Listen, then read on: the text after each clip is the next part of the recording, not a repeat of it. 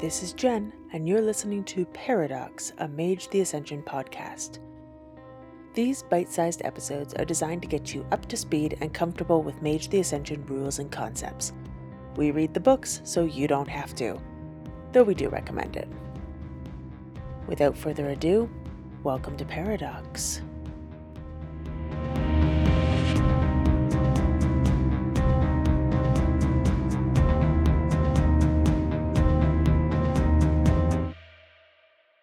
Welcome back to episode 4, A Wizard's Guide to Stat Building, part 2, where we take a closer look at the rest of a Mage the Ascension character sheet. Last time, we talked about nature and demeanor, attributes, and abilities, but before I start talking about spheres and other advantages, I wanted to talk a little bit more about abilities and specialties. So, I talked about specialties back in episode 2 when discussing dice rolling and exploding tens. However, one thing to note about how you get specialties is that you either get them when you reach four dots in an attribute, ability, or sphere, or you take them for very particular abilities that require it when you first purchase the ability, like in the case of crafts or science. As mentioned, you still don't get to explode tens until you reach four dots, and that specialty applies to the roll, but it is something you would have chosen early on. Rules is written in order to get more specialties in any ability, you would have to buy that ability back up to 4 dots with the new specialty. However, there is an optional rule called the Well Trained Craftsman rule, where you can simply buy new specialties for the various abilities that you want to specialize in. So you could have medicine specialties in both surgery and first aid, or firearm specialties in both handguns and rifles, without having to repurchase 4 dots of the associated ability. Now, I know previously I mentioned that at the character creation stage, you can only buy up to level 3 in your abilities. However, there is an additional step at the end of character creation where you spend what are known as freebie points, and these freebie points allow you to purchase anything else that you want on your character sheet after you spend all of your original dots but it includes things like buying abilities past the third level, or buying attributes again, or your willpower, or your Arete, or spheres. So while you have these limited points that you're able to put onto your character sheet originally, you do have a cache of these freebie points to spend at the end, which can be augmented or depleted by merits and flaws, which is another thing that I will talk about in this episode. Of course, after all of this, your storyteller may give you some starting XP, or you may find that you're gaining a bunch of XP in your games, and you can, of course, spend that on whatever you might wish. The cost for everything is greater with experience than with freebie points, but that's why you have a limited number of freebie points. I'm going to leave spheres until last, but the section under spheres on the character sheet is collectively referred to as advantages. First, arete. Your arete, or your enlightenment if you're a technocrat, is your level of magical ability. You start play with one dot, and during character creation, have the option of purchasing up to three dots with freebie points. Doing so uses most of your freebie points, but allows you to buy your spheres up to level 3. If you follow the exact steps of character creation, technically you'd end up buying your Arete level up after you've already spent your sphere dots, so you wouldn't necessarily get higher than a level 1 sphere. But your ST will likely allow you to spend your sphere dots after your freebies. Or maybe they won't, but either way, your storyteller will have the final call on that. Most of the time, it doesn't matter what order you spend everything in, but check with your ST as they may have different ideas. In most of the games I've played in, however, it is common to start with at least one sphere at level 3, knowing you're going to buy your Arete to 3 regardless. That being said, it can be extremely fun to play someone with a lower power level and only level 1 or 2 spheres, and then to sink all of your freebies and XP into abilities and attributes, or backgrounds, which we'll talk about. Or, even better, raise your Arete to 3, but only have level 1 and 2 spheres, meaning you'll be rolling 3 dice and likely having very low difficulties on your rolls, and thus a greater chance for success. Backgrounds are another of these advantages. They represent aspects of your life not covered in other areas, which doesn't really explain much, but bear with me. First, there are more external backgrounds. These are things like allies or people who will do you big favors, contacts, people who will find information for you but aren't as reliable or necessarily as helpful as allies. Influence, the ability to command attention and respect within aspects of the non magical world, or resources, or how much cash flow you have. There are also more internal backgrounds, such as Avatar or Genius, your specific magical soul trunk, and how powerful this is. We'll come back to this in a moment. Arcane, which is cloaking in the technocracy, and this is the trait of having reality bend to hide you by misplacing records, blurring you on cameras, or making people forget you were there.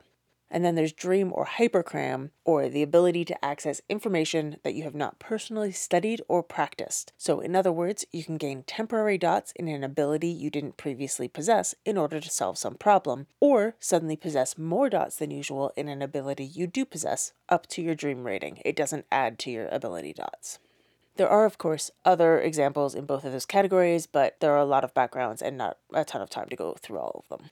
And of course, if you're a technocrat or perhaps were a technocrat, you may take the enhancement background for cybernetic equipment or requisitions to access the vast armory of the Technocracy's Q division.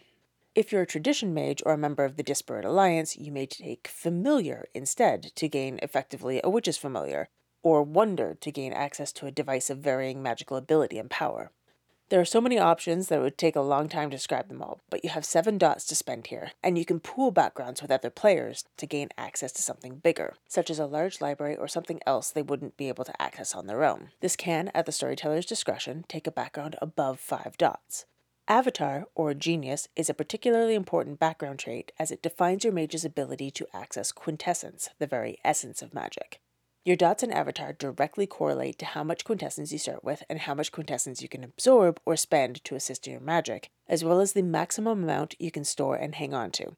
It can be an interesting choice to play a mage with no avatar rating, but make sure it's a choice you make and not a mistake. In groups I've played with, we usually have a house rule where everyone starts with a free dot of avatar unless they wish to give it up, but they don't get an extra freebie for doing so. For reference, my character Josephine has 5 dots of avatar, which means she can spend or absorb up to 5 points of quintessence in a single turn, which can reduce the difficulty of a single use of magic by 5, provided that doesn't take it below the minimum difficulty of 3 and that she has that much quintessence to spend. Speaking of quintessence, it's time to look at the fancy quintessence paradox wheel at the bottom of the page. This is where you record all of your points of quintessence as well as the paradox you take for doing magic. We'll be covering Paradox more in depth in a later episode, but for now, this is where you record it. Quintessence, often shortened to quint, is the energy that fuels all of creation. Mages can harness and use it in their magical workings, particularly with the use of the prime sphere. It can only be seen either by using prime 1 or by finding it in its physical form called Tass, which can be virtually anything that quintessence has naturally infused into. When recording quintessence, you start at the small mark on the left hand side and record in the boxes moving in a clockwise direction up and to the right. When your storyteller tells you to take points of paradox, you record in a counterclockwise direction or down and to the right. If your paradox and your quintessence ever meet, your paradox points overtake your quintessence ones and effectively wipe them from your sheet until your paradox clears and you regain that quintessence. Some people may actually have permanent points of paradox which are never removed from that wheel. Your health chart is another important part of the sheet as it's where you record whatever damage your character may take. There are three levels of damage you may record. Bashing damage generally comes from blunt force trauma, fists, clubs, headaches, etc. You indicate this with a single slash line in the health box. Lethal is, well, more lethal. If you're familiar with D&D, it would be similar to piercing or slashing damage, and it's what we'd consider deadly trauma from things like knives, swords, guns, etc. You indicate this with an X in the health box. Aggravated damage, or AG, is generally caused by particularly awful ways to die, such as fire, acid, specific magical effects, or specific abilities from other supernatural creatures. You indicate this with an asterisk or a star in the health box. If you're looking at a sheet, you'll see that next to certain levels are numbers such as minus 1, minus 2, or minus 5. These are wound penalties, as in when your character gets incredibly hurt, it is harder to do things. Go figure. You take the penalty for the line currently marked by damage. So if you have three bashing damage, three boxes with a single slash in each, you'd be at the injured level and are at a minus one penalty. So what does that really mean? It means you take one die out of your dice pool and roll the reduced pool. And you do that for everything except for Avatar, Arete, or Soak rolls. Soak rolls being about soaking damage, which is something you're able to do to reduce how much damage you take, and we'll cover that once we get to a more in depth combat section. At minus one, this may not be much of an issue, but getting down to minus 5 at crippled, you'll find that you are, yes, pretty much crippled in everything you try to do. Wound penalties also affect how fast you're able to move. At the bottom of the health chart is the last box, incapacitated. But what this actually means differs depending on what damage you're recording there. If your entire health chart is filled with bashing damage, incapacitated means you're basically unconscious. You can continue to try and soak incoming bashing damage, but it will start to accumulate as lethal damage. If your chart is filled with lethal damage, you're bleeding out and will be dead soon unless someone intervenes. Untreated lethal damage gets one point worse each day that it's untreated, and once you go below incapacitated, you are officially dead. A chart filled to incapacitated with ag damage is similar to lethal, except the scars are much worse and you will probably also die soon. This is similar to something like third degree burns on 90% of your body. It's an absolute miracle you're alive, and you probably wish you weren't. Again, once you take any more damage at that point, you will die. You can record damage in whatever way makes sense to you, but I use the following method. Higher intensity damage pushes lower intensity damage down the chart.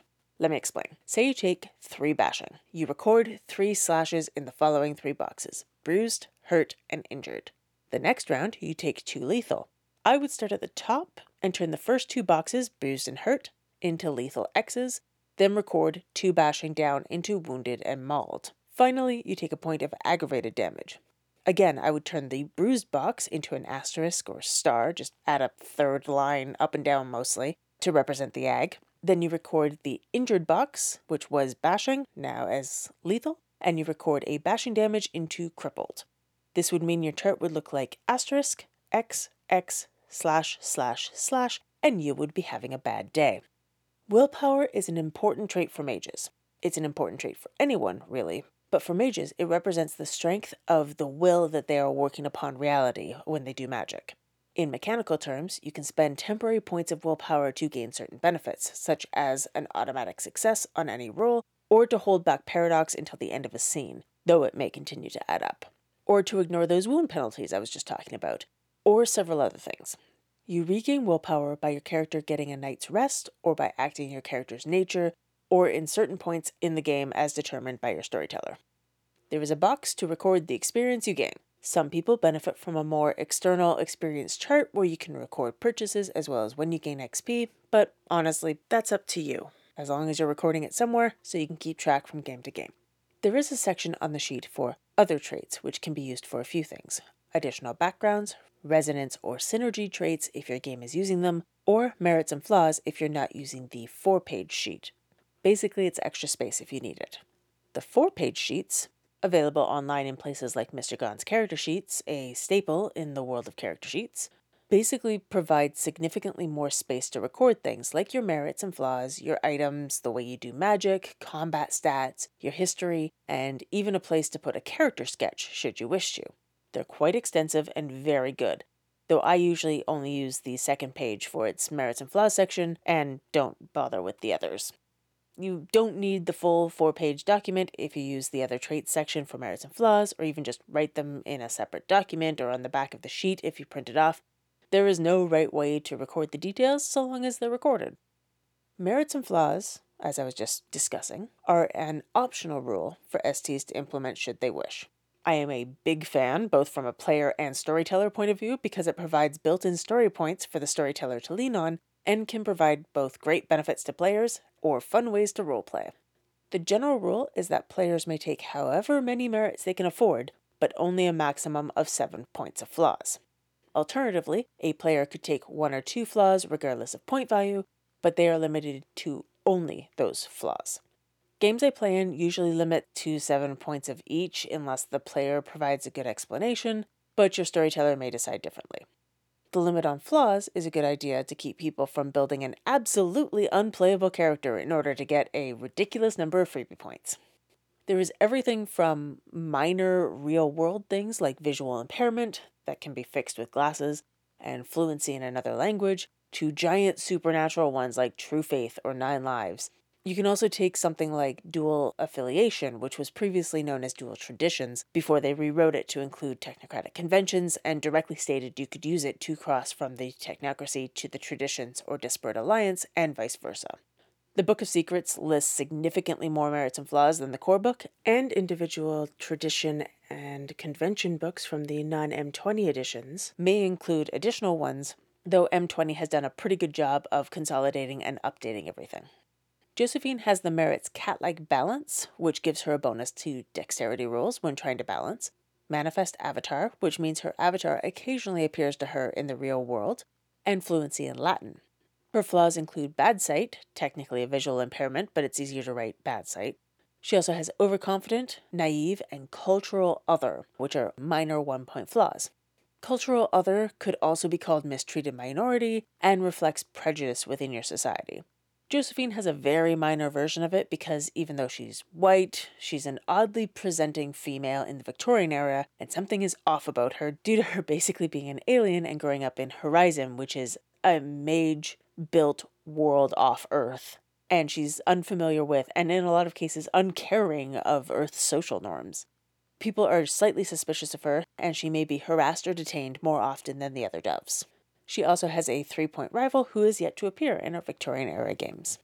You can buy off flaws with XP should your character evolve and improve beyond them, but be aware of what you're signing up for before choosing your flaws.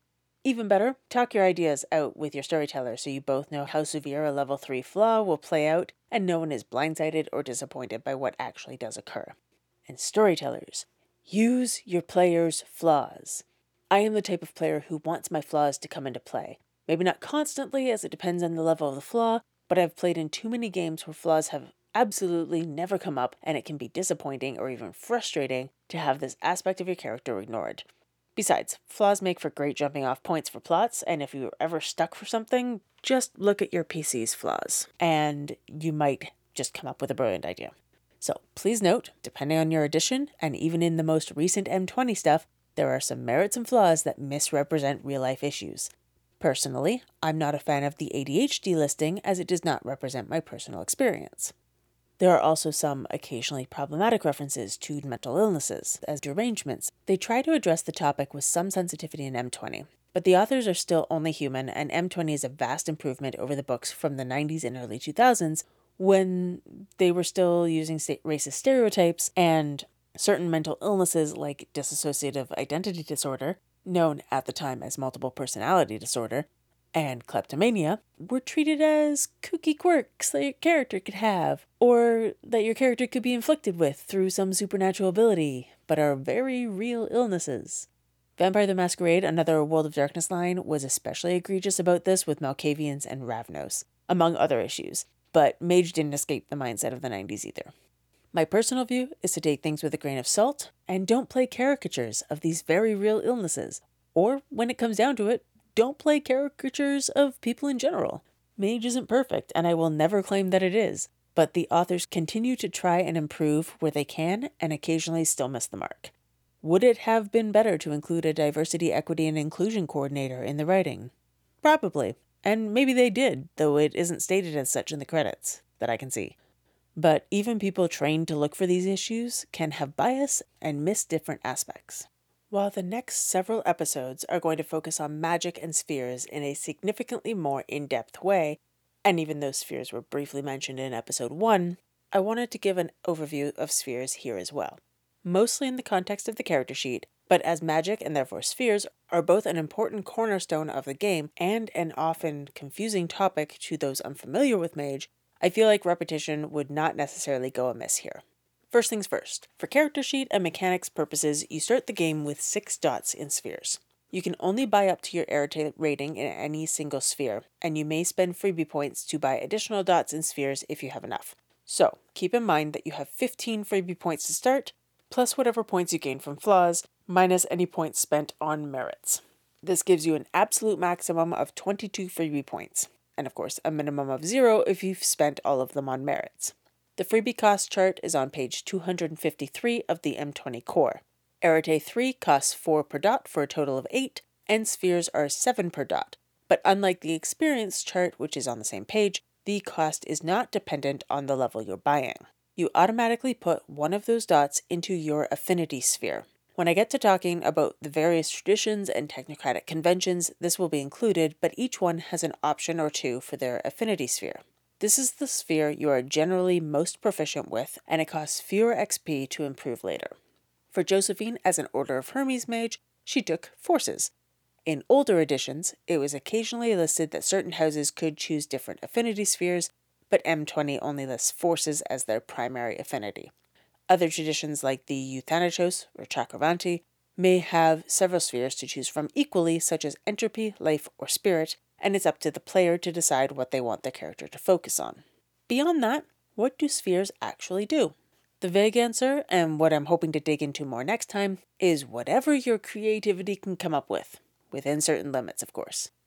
In general, you have five levels of each sphere unless you're playing or involving archmages in your campaign, which is an entirely different ballgame that we do not have time to go over right now.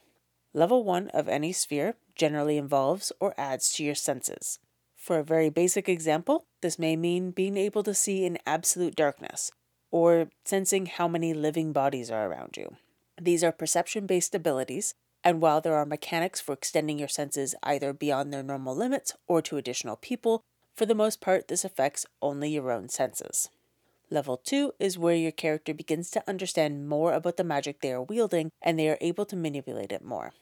This can mean creating shields to protect against certain kinds of magic, such as a mind shield, to keep other supernatural creatures from invading your mind or manipulating you mentally. This can also mean affecting the world around your character in small ways, like altering basic probability with Entropy 2 or doing bigger things with your perceptions, such as looking through time or into the spirit world. Level 3 is about control. The focus is still on the individual, but the changes they can achieve are much more noticeable. Spheres generally start inflicting damage at this point, such as with life or mind 3, healing or inflicting damage to the body or mind, respectively. Other spheres start affecting major changes with concepts that already exist in the world, for example, changing one type of matter into another temporarily, or simply changing it into another state, like turning a solid metal into a gaseous form. Level 4 is where reality begins to be stretched to its limits. The mage has gained a full command of the sphere and a solid understanding of the metaphysics behind their magic. They can now open portals to transport people to other parts of the world or beyond, or change weather patterns, or shapeshift into similarly shaped creatures, or simply grow natural weaponry or armor on their own body. Level 5 is Mastery of a Sphere. Godlike and reality breaking changes are possible, though not without consequences. Your mage could completely rewrite someone's memories with Mind 5. Prime 5 would let your mage completely nullify paradoxical consequences, and Time 5 would grant your mage the ability to exist beyond time entirely, for the small price of potentially becoming forever lost to history. The higher level of a sphere you use, the greater the potential consequences. In other words, paradox. Again, paradox is a bigger topic overall that will be addressed later, but the basic premise is that reality operates under a general consensus. Humanity as a whole has agreed, for the most part, about how the world works and what sorts of things are possible. When mages challenge that agreement by turning off gravity or shapeshifting into a moose, reality acts like a giant rubber band. If you put enough pressure to push it out of alignment and allow your magic through, it will snap back eventually and knock you off your high horse. This is why some of the main themes of Mage the Ascension are hubris, or pride, or arrogance. I've mentioned several of the spheres of magic here, but to go over them officially, here's the rundown. Correspondence. This is the magic of spatial relations, connections, and dimension. With this sphere, you can do everything from know the exact layout of a room to scrying on other locations, to teleportation. It's a great sphere to have in conjunction with other spheres so you can extend those abilities beyond your immediate perceptions. Entropy is an often misunderstood sphere. This is the sphere of fate, decay, and chaos. It's about the degradation of matter into its ultimate inert form. It's about uncertainty, chaos, and the inevitable end of things. Its direct translation from Greek means changed within a closed system. And what is death, if not change? This is the sphere, rather than spirit, that allows mages to connect with ghosts. But it also allows a mage to find flaws, discover lies, see and alter the probability of something happening, cheat at gambling, create binding oaths, or degrade patterns of thought. It's an incredibly versatile sphere, but is often underutilized and often misunderstood. Forces is the magic of, well, forces. Unlike entropy, which has several hidden meanings, forces is basically what it says on the tin. The trick here is knowing what counts as a force. Kinetic energy? Yes. Also potential energy. Also ultraviolet, or infrared, or gravity, or various forms of weather, or electricity, or simple physics. Again, it is a very versatile sphere if you broaden your understanding of what could be considered a force. Josephine sticks with fire because it's familiar to her and comfortable, but at her level, she could just as easily pull a lightning bolt from an incoming storm. Life covers all life, everything from insects to humans and even things like single cell organisms. If it can be considered life, it falls under this sphere. Healing falls here, as well as causing damage by directly affecting a person. Shapeshifting and other transformation abilities are available at higher levels, as well as life extension abilities. Matter. Everything that isn't life and isn't a general concept is probably matter. Obviously, there may be exceptions, but it's a good rule of thumb. Corpses are matter, which means vampires are technically matter.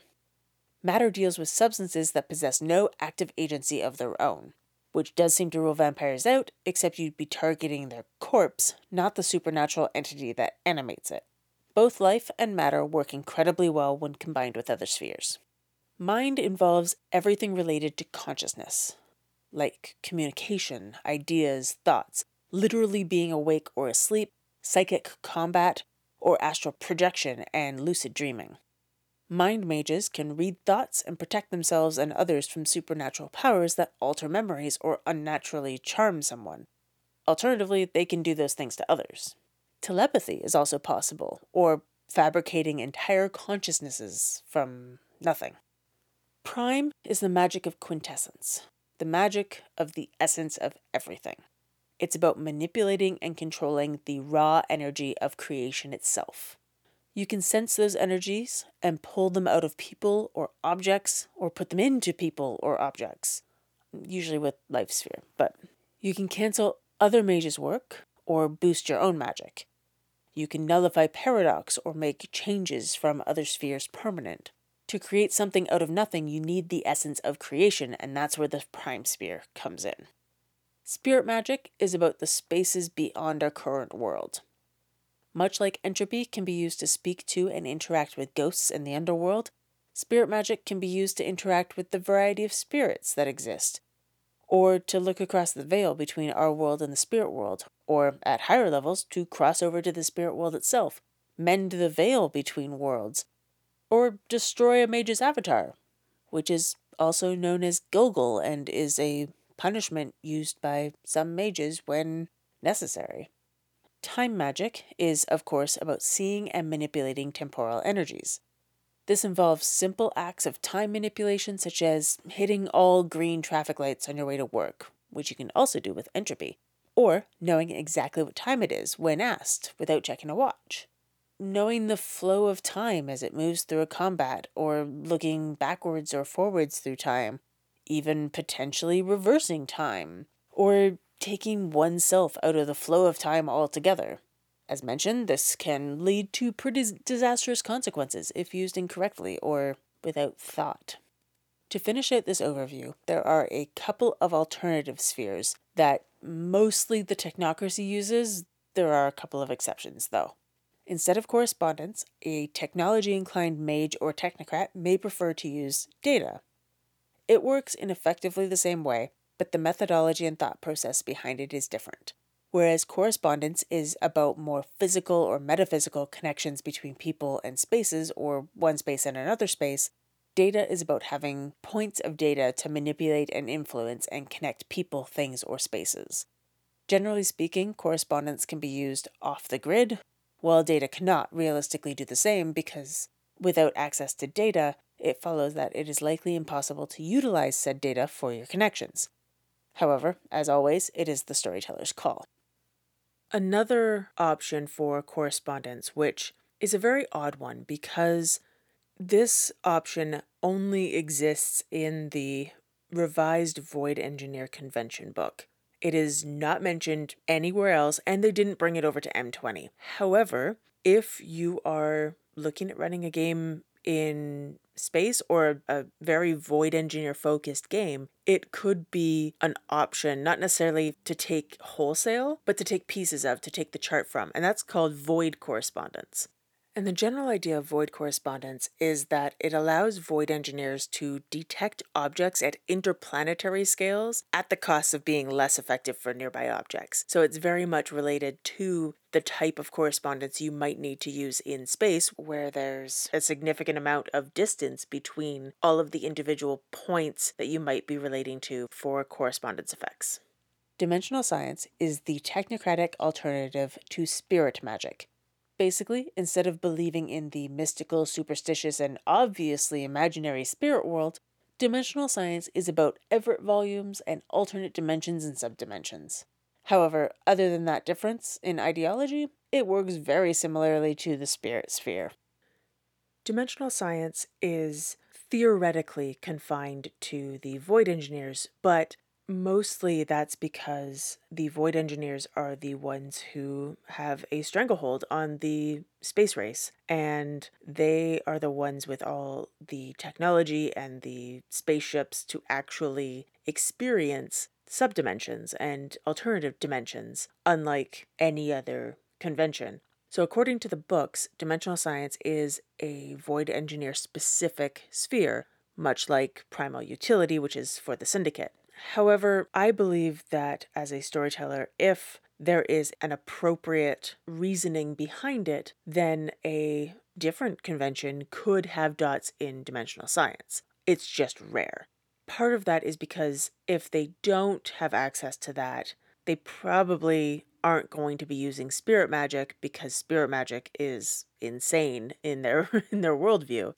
Therefore, if they don't have access to the dimensional science sphere, they only have access to eight spheres. And that feels a little, not necessarily unfair to me as a storyteller, but definitely a little more lopsided in terms of what mages and technocrats can access.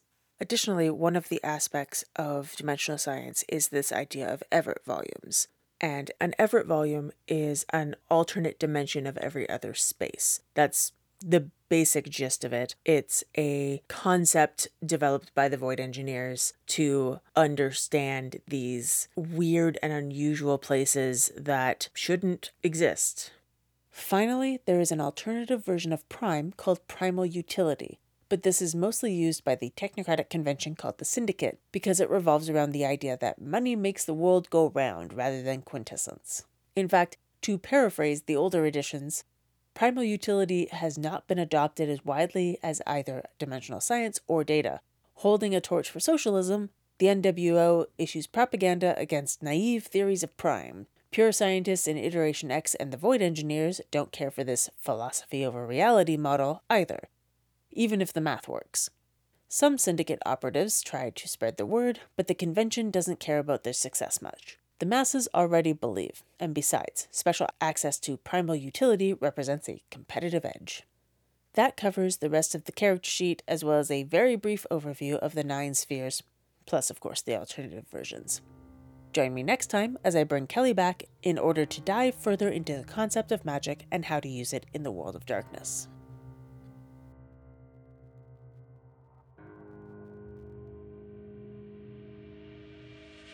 You've been listening to Paradox, a Mage the Ascension podcast, and you can find us wherever you can find podcasts.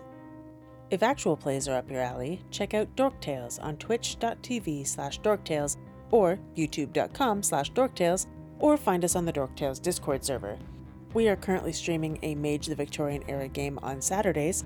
Our Patreon subscribers have early access to a Technocracy Zero Sum game, which I run on the first Sunday of the month, but which will be premiering on YouTube for the general public soon. And we have several mage one shots and a short run chronicle called Breaking Tradition on YouTube, plus all of our other amazing content. Thanks for listening, and remember to always keep your magic coincidental, unless it's Fireball.